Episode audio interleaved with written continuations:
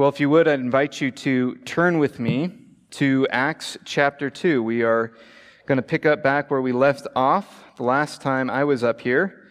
Nate's been going through the Psalms. I will be uh, in Acts for these next two weeks. Two Lord's Days from now, we're going to have Johnny Finlayson with us. He's an assistant pastor at Trinity Church Seattle.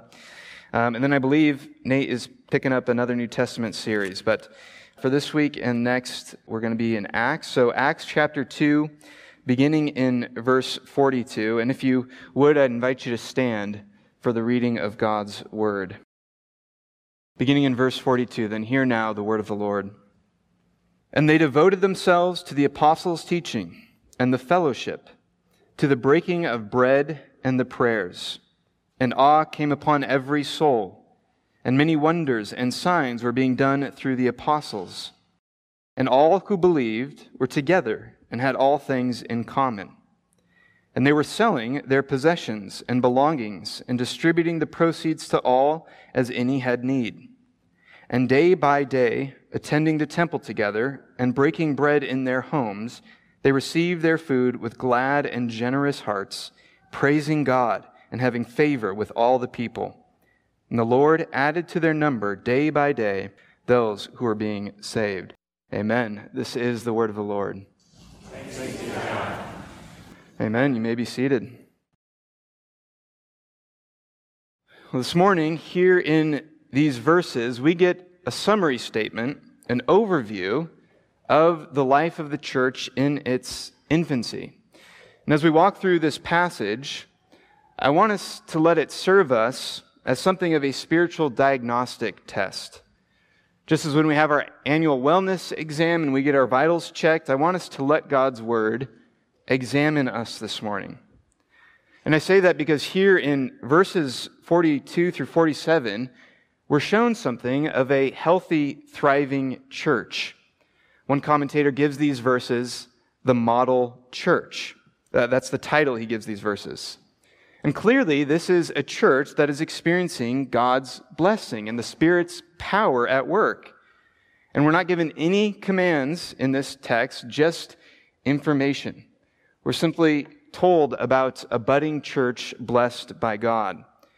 And so I think we're given an opportunity here to evaluate our own lives, both as individuals, but then also as a body, and to ask ourselves, how am I doing? How are we doing? About two to three times a year, I'll do something like this, and I know many of you surely do something similar. I'll find some solitude, open my journal, and ask God to help me see where I'm strong and where I'm weak. Am I being faithful in my calling as a husband, as a father? Am I being faithful vocationally? Am I stewarding the gifts and the opportunities God has given me? What sin in my life do I need to repent of? And so on.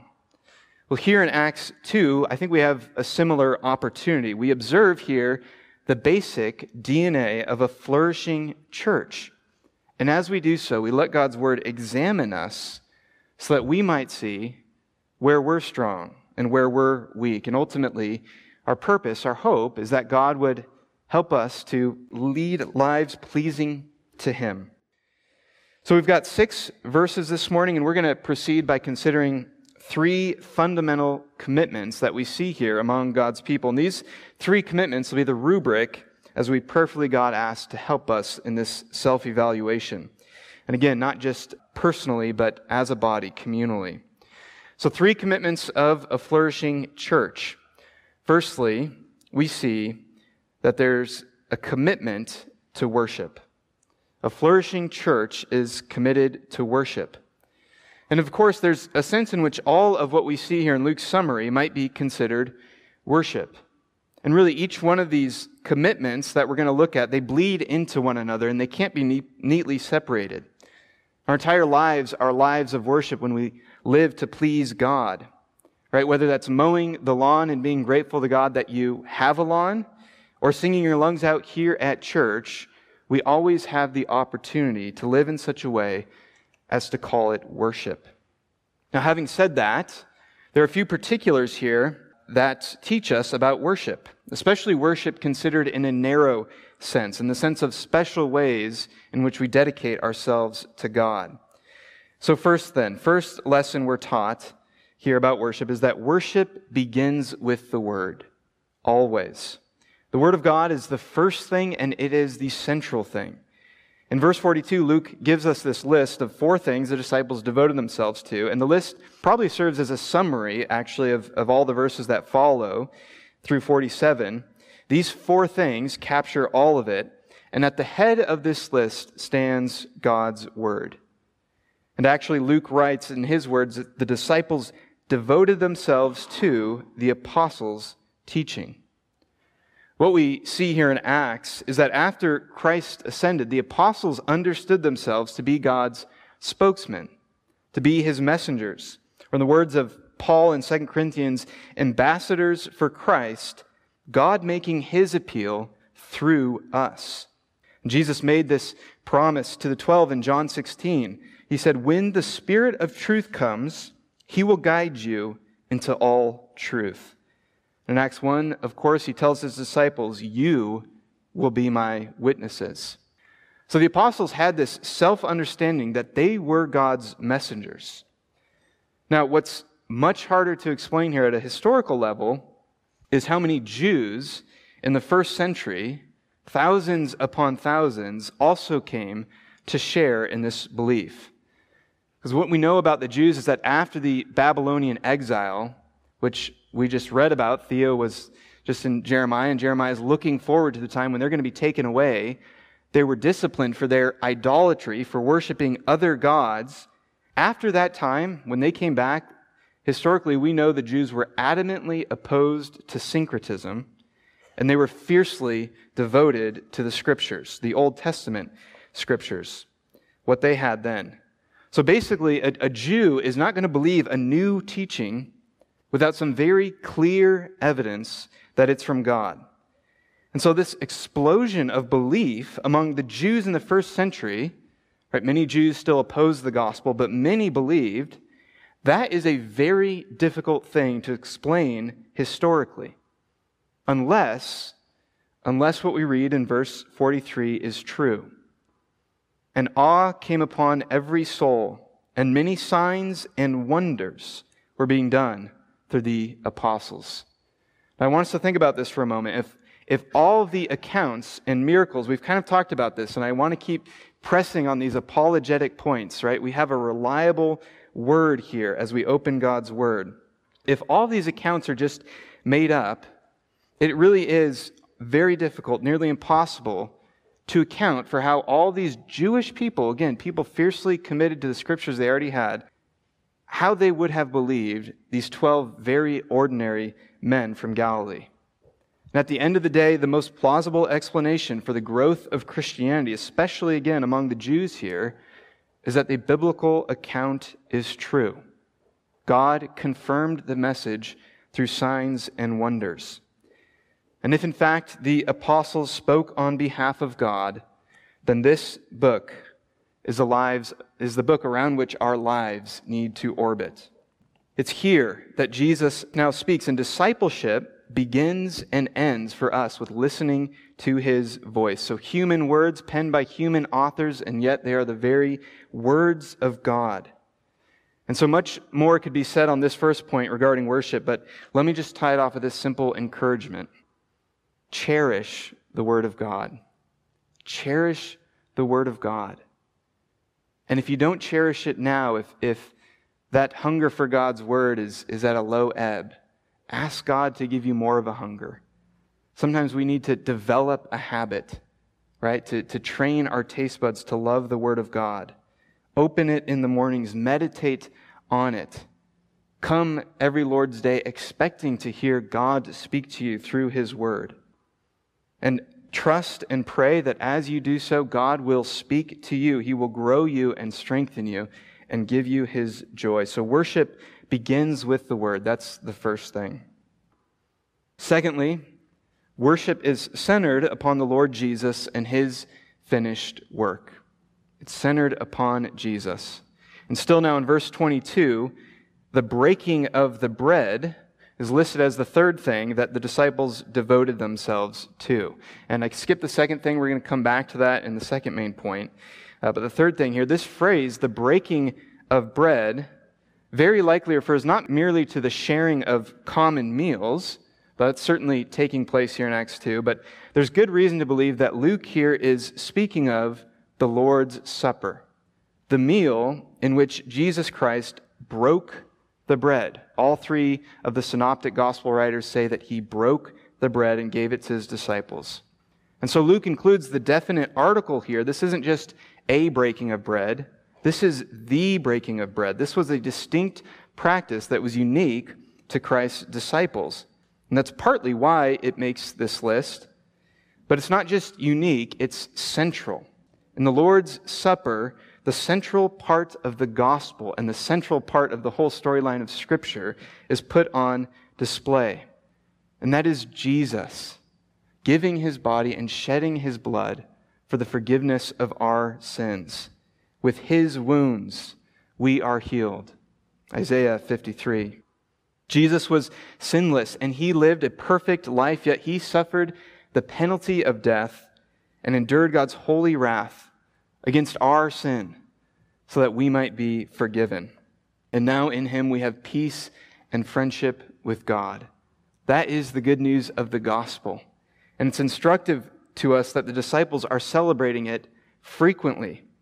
We need often to be reminded of the deep, deep love of God for us.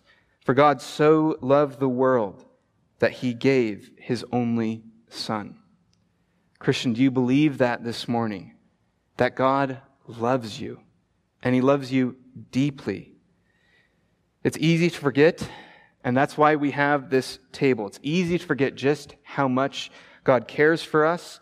And so we celebrate the Lord's Supper frequently as the first disciples did, so that God might again fix our attention on Jesus and remind us of his mercy and love, Lord's Day after Lord's Day after Lord's Day.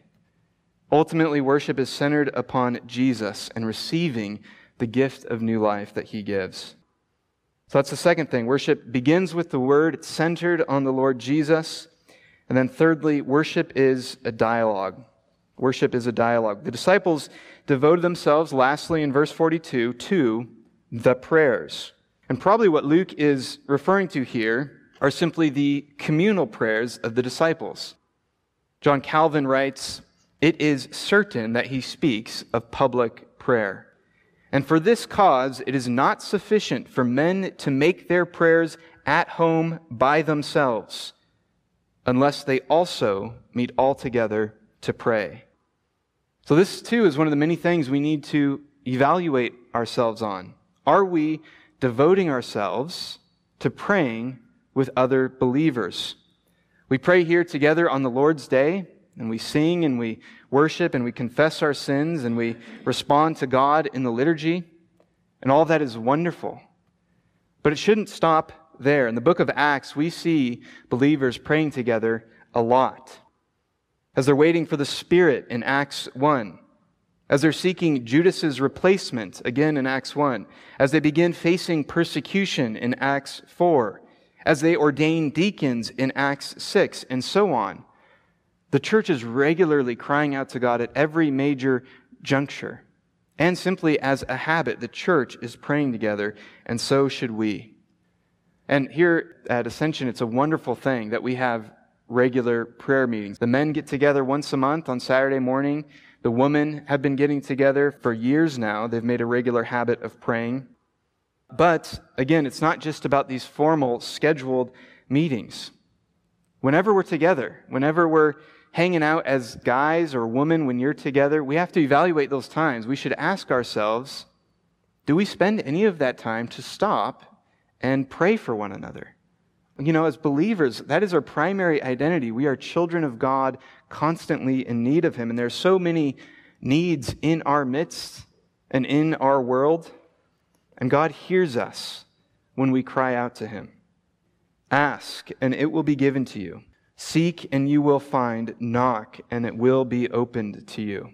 It's Matthew 7. For the eyes of the Lord are on the righteous, and his ears are open to their prayer.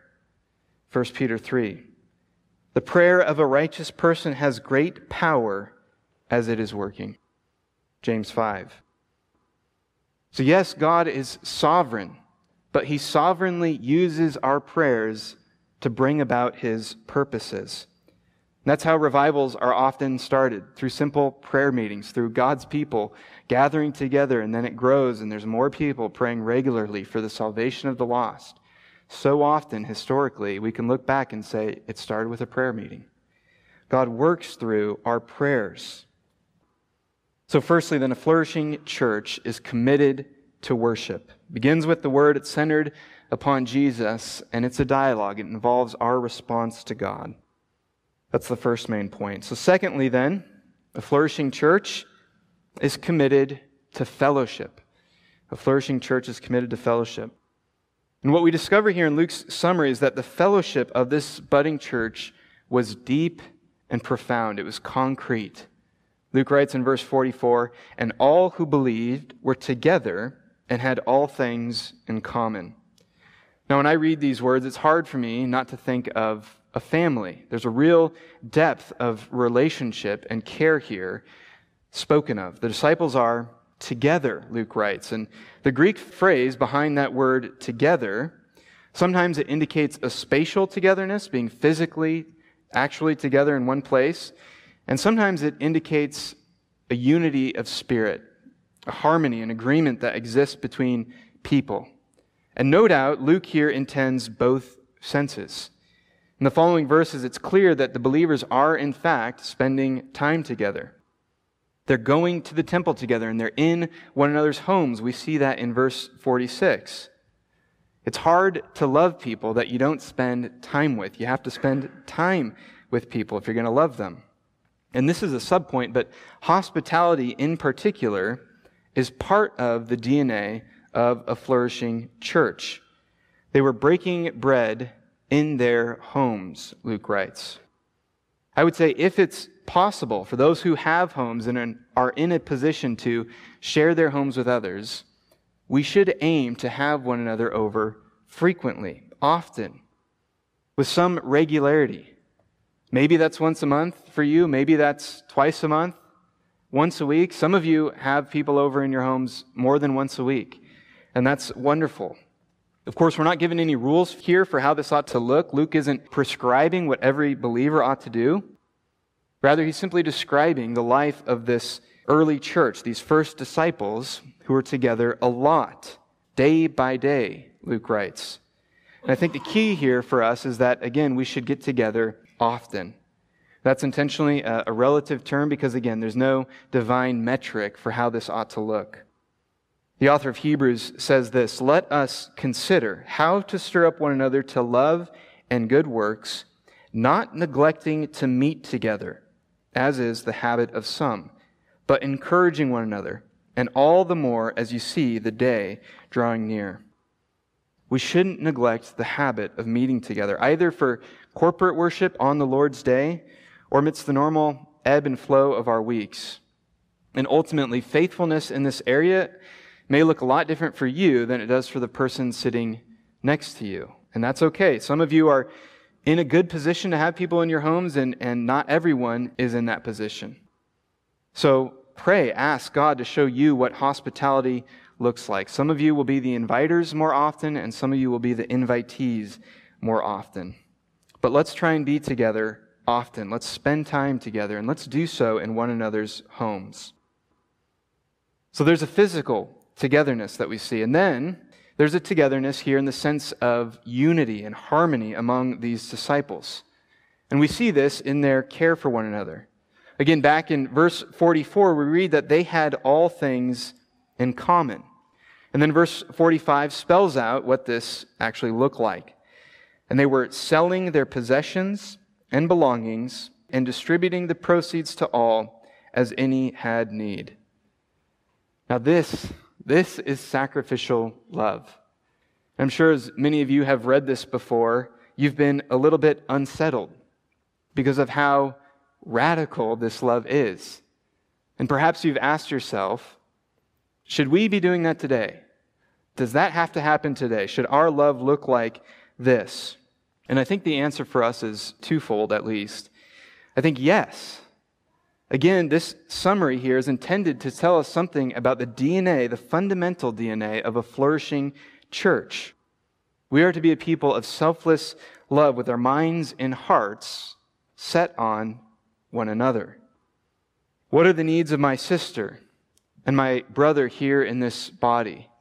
What are the trials that they are facing? How can I be used of God to bless them? Perhaps for some of you, Paul's words in Philippians 2 have already come to mind. We were just in Philippians not too long ago. He writes, Do nothing from selfish ambition or conceit, but in humility count others more significant than yourselves. Let each of you look not only to his own interests, but also to the interests of others. Have this mind among yourselves, which is yours in Christ Jesus. And then he goes on to explain how Christ is our great example, the Lord of heaven and earth, humbling himself and taking on a human body and further humbling himself even to the point of death, a humiliating death.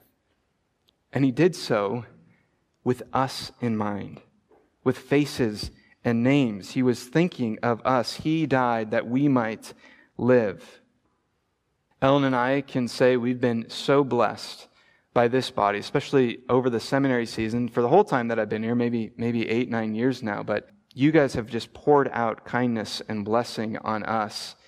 And God's people, we have seen, are able to manifest this kind of sacrificial love. There were people that we didn't even ask for help from, and they would send multiple thousands of dollars at a time when it was very helpful. And we weren't, you know, disclosing our needs at that point simply friends saying, We're good. The Lord has blessed us.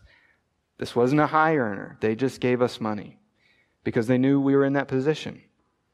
We have someone in our circles who owns a rental, they have a rental situation, and they just took the income from that rental and they gave all of it to us. Okay? And they're not super wealthy either. Okay? They're not independently wealthy drive a very modest car, not a, a spectacular home that they themselves lived in.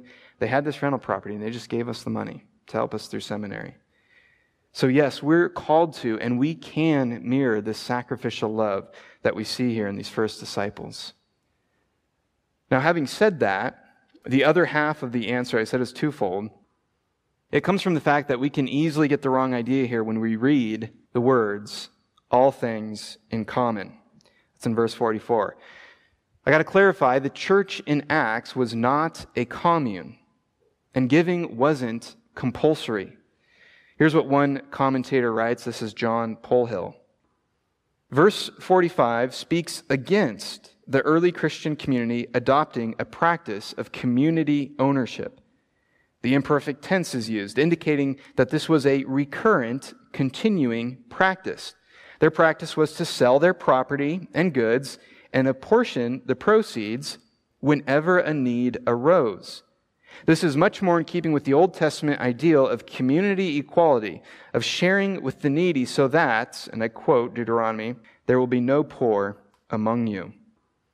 Then also in Acts 6, we see that the office of deacon was formally established for this explicit purpose of helping people with their material needs. So giving wasn't forced, but the disciples loved one another and gave freely. We see this in verse 46. Luke writes, They received their food with glad and generous hearts. Generous. The, the emphasis here is on their readiness to give. It's free and sacrificial giving. And so we ought to pray to God that He would give us here a similar spirit of love and generosity toward one another. How can you give your time and stuff and money to serve your brothers and sisters here in this body? There's more, I would say a lot more on this point, but we've got to move on to the, the third point, the third commitment of the church. So let me just transition to that. In Psalm 67, the psalmist cries out to God with this request Let the nations be glad and sing for joy. It's a prayer that all peoples would come to know and love God. And in many ways, our passage here in Acts 2 marks the beginning of God's answer to that prayer. Of course, perhaps Jesus' incarnation is, but here in Jerusalem, we see sort of the, the beginning of the explosion as God's word is beginning to grow, and there's this great missionary movement that's about to unfold. So, this is the third point. The second point was about fellowship. Third point here a flourishing church is committed to witness. To witness.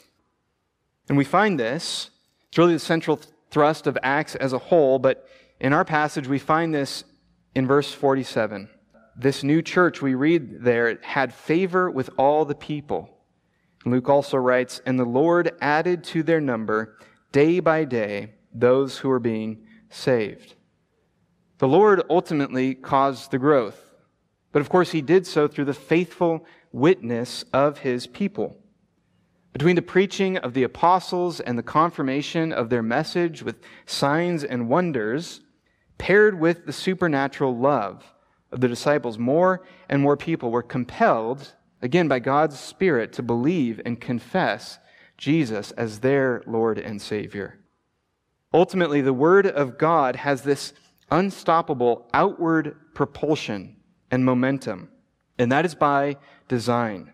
The gospel was never meant to remain confined here within this believing community. Jesus told his disciples in Acts 1 and this is the theme verse for the entire book. We've seen it before. Jesus said, You will receive power when the Holy Spirit has come upon you, and you will be my witnesses in Jerusalem and in all Judea and Samaria and to the end of the earth. The Christian life is not just about our own personal trust in Jesus. It's not about our own holiness. It's not just even about our, our life together, but it's about our witness to the world. It's about inviting all who are willing to join us in what we do here, which is worshiping and delighting in Jesus. This is fundamental to the life of a healthy church. The thing is, once we have tasted and seen that the Lord is good, we can't help but to want others to know what we know. Listen to what the Apostle John writes in the opening of his first letter. He says, that which we have seen and heard, we proclaim also to you, so that you too may have fellowship with us. And indeed, our fellowship is with the Father and with his Son, Jesus Christ. Now listen to this. And we are writing these things so that our joy may be complete. The apostles' joy and our joy is made full and complete only as we share the treasure that we have with others. And C.S. Lewis makes this incredibly helpful observation along these lines in his reflections on the Psalms. And I was put onto this through John Piper, who's been a major spiritual mentor in my life. But Lewis writes this, and it's right after he observes that people naturally praise whatever they love. He writes, I had not noticed either that just as men spontaneously praise whatever they value, so they spontaneously urge us to join them in praising it. Isn't she lovely? Wasn't it glorious? Don't you think that magnificent? The psalmists, in telling everyone to praise God, are doing what all men do when they speak of what they care about. Right? When we discover something truly awesome, in the proper, true sense of that word, awesome, we can't help but to want others to know about it. And in fact, our enjoyment is only made full and it's heightened as we share it with others. I think this is why team sports is such a big deal. We love to enjoy things together. Right? I'm a skier, you guys all know that. And if there's any skiers or snowboarders in the room, you can testify that a good powder day is made twice as good when you get to share it with someone else. Right? When you're hollering through the trees and when you get to the bottom of the run, you want to be able to look over at someone next to you and just say, Man, that was amazing.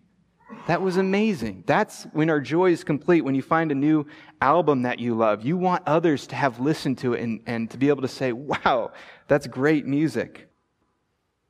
Well, it's the same experience that drives our witness. We have experienced something wonderful and beautiful in the love of our Savior, and we want others to know about it as well. And this highlights our continual need to satisfy ourselves in the Lord, to hunger and thirst for righteousness, and to find our contentment in the one who made us and loves us. So, are we still delighting in God? It's a question we need to challenge ourselves with rather often. There's so many distractions, so many lesser loves in life that pull us away. And perhaps daily we have to wake up and ask ourselves Is God good? Is He worthy of my time and attention today? We have to delight ourselves in the Lord. That is the power for our witness. So let me make three suggestions now as to what our witness might look like. Firstly, as a church, we already have a significant witness in the community simply by gathering together each Lord's Day. I was just in Utah, as you will know, and actually, the gathering of believers there on the Lord's Day is really, truly a huge part of their witness, especially in that culture. People actually show up. Mormons see the Christians gathering, and um, many of them are, are questioning their own faith, and they will simply show up in a Christian church uninvited. Part of our visible holiness is, is taking this day and dedicating it to the Lord in a real and concrete way. And the doors are open. Many of you have invited people unbelieving family and friends, your classmates at school, your coworkers, and so on. Now, that's a wonderful thing. That's how it should be, right? People may not take you up on that offer, but I've said this before. It begins with making the offer. A couple weeks ago, I received a text from uh, a lady I had met at a park when I was hanging with the boys and met her and her husband. I invited her to come. Didn't hear from her for months. We had exchanged numbers, and I gave Ellen her number. Uh, well, a couple weeks ago, this is like, yeah, again, three months ago. Now, a couple weeks ago, she texts back and says, Hey, you know, tell your wife to text Penn. I'd like to meet up at the park. So we don't know what God might do with an invitation. Who knows what will come of that relationship, but hopefully something we pray. So consider, make the invite. And I'm just going to keep beating this drum whenever I get the chance. Make the invite. Again, not just to Lord's Day, one on one Bible studies, group Bible studies. You'll be surprised at what people will come to. Let me also now, as we're talking about witness, give a plug for the Good News Club. Uh, we announced it last Sunday during the congregational meeting. This may or may not happen. This is an opportunity for us. The Good News Club is a ministry in which really any Christian can go into a local school so long as they're open to outside groups. They have to allow the Good News Club in. And we just have a golden opportunity to share the good news of Jesus with whatever kids show up. And sometimes you do get non believing families sending their kids because it's free childcare. And so talk to me if you are interested in volunteering for this opportunity. It's from uh, 3 to about 4.30 once a week, three times a month, that you would be potentially committing to this. But we hope if we get five, six people doing this, that um, you wouldn't be on the line every week. Anyways, that's a plug. Good News Club, golden witness opportunity to love the children in our local schools. And there's one just down the street that we could go to. So the flourishing church is committed to witness. That's the third and last point. So we've covered a lot of ground uh, with these three commitments worship, fellowship, and witness. And I really do think that the Word of God makes it plain, both here in this passage and throughout the Scriptures, that these are fundamental to the life of a flourishing church and to the life of a flourishing individual. And so, in closing, I just want to say this. If, if you are personally in a place, and I've noticed this in my own life, that if I've let one of these commitments fall through the cracks, it is so easy to fall into a spiritual slump, to feel like your life is a bit out of balance, to be wondering about your sense of purpose and direction, or even if you're just simply out of touch with God. Now, any of that could just be in how the Lord arranges our days and, and it may be a trial that we're in, a sense of His presence being removed from us, even though His love is still on us. But let me also suggest that we often get into these weird places, these funks in our lives, because one of these commitments is at a low ebb in our lives, and it needs our renewed attention. Jesus said he came that we may have life and have it abundantly.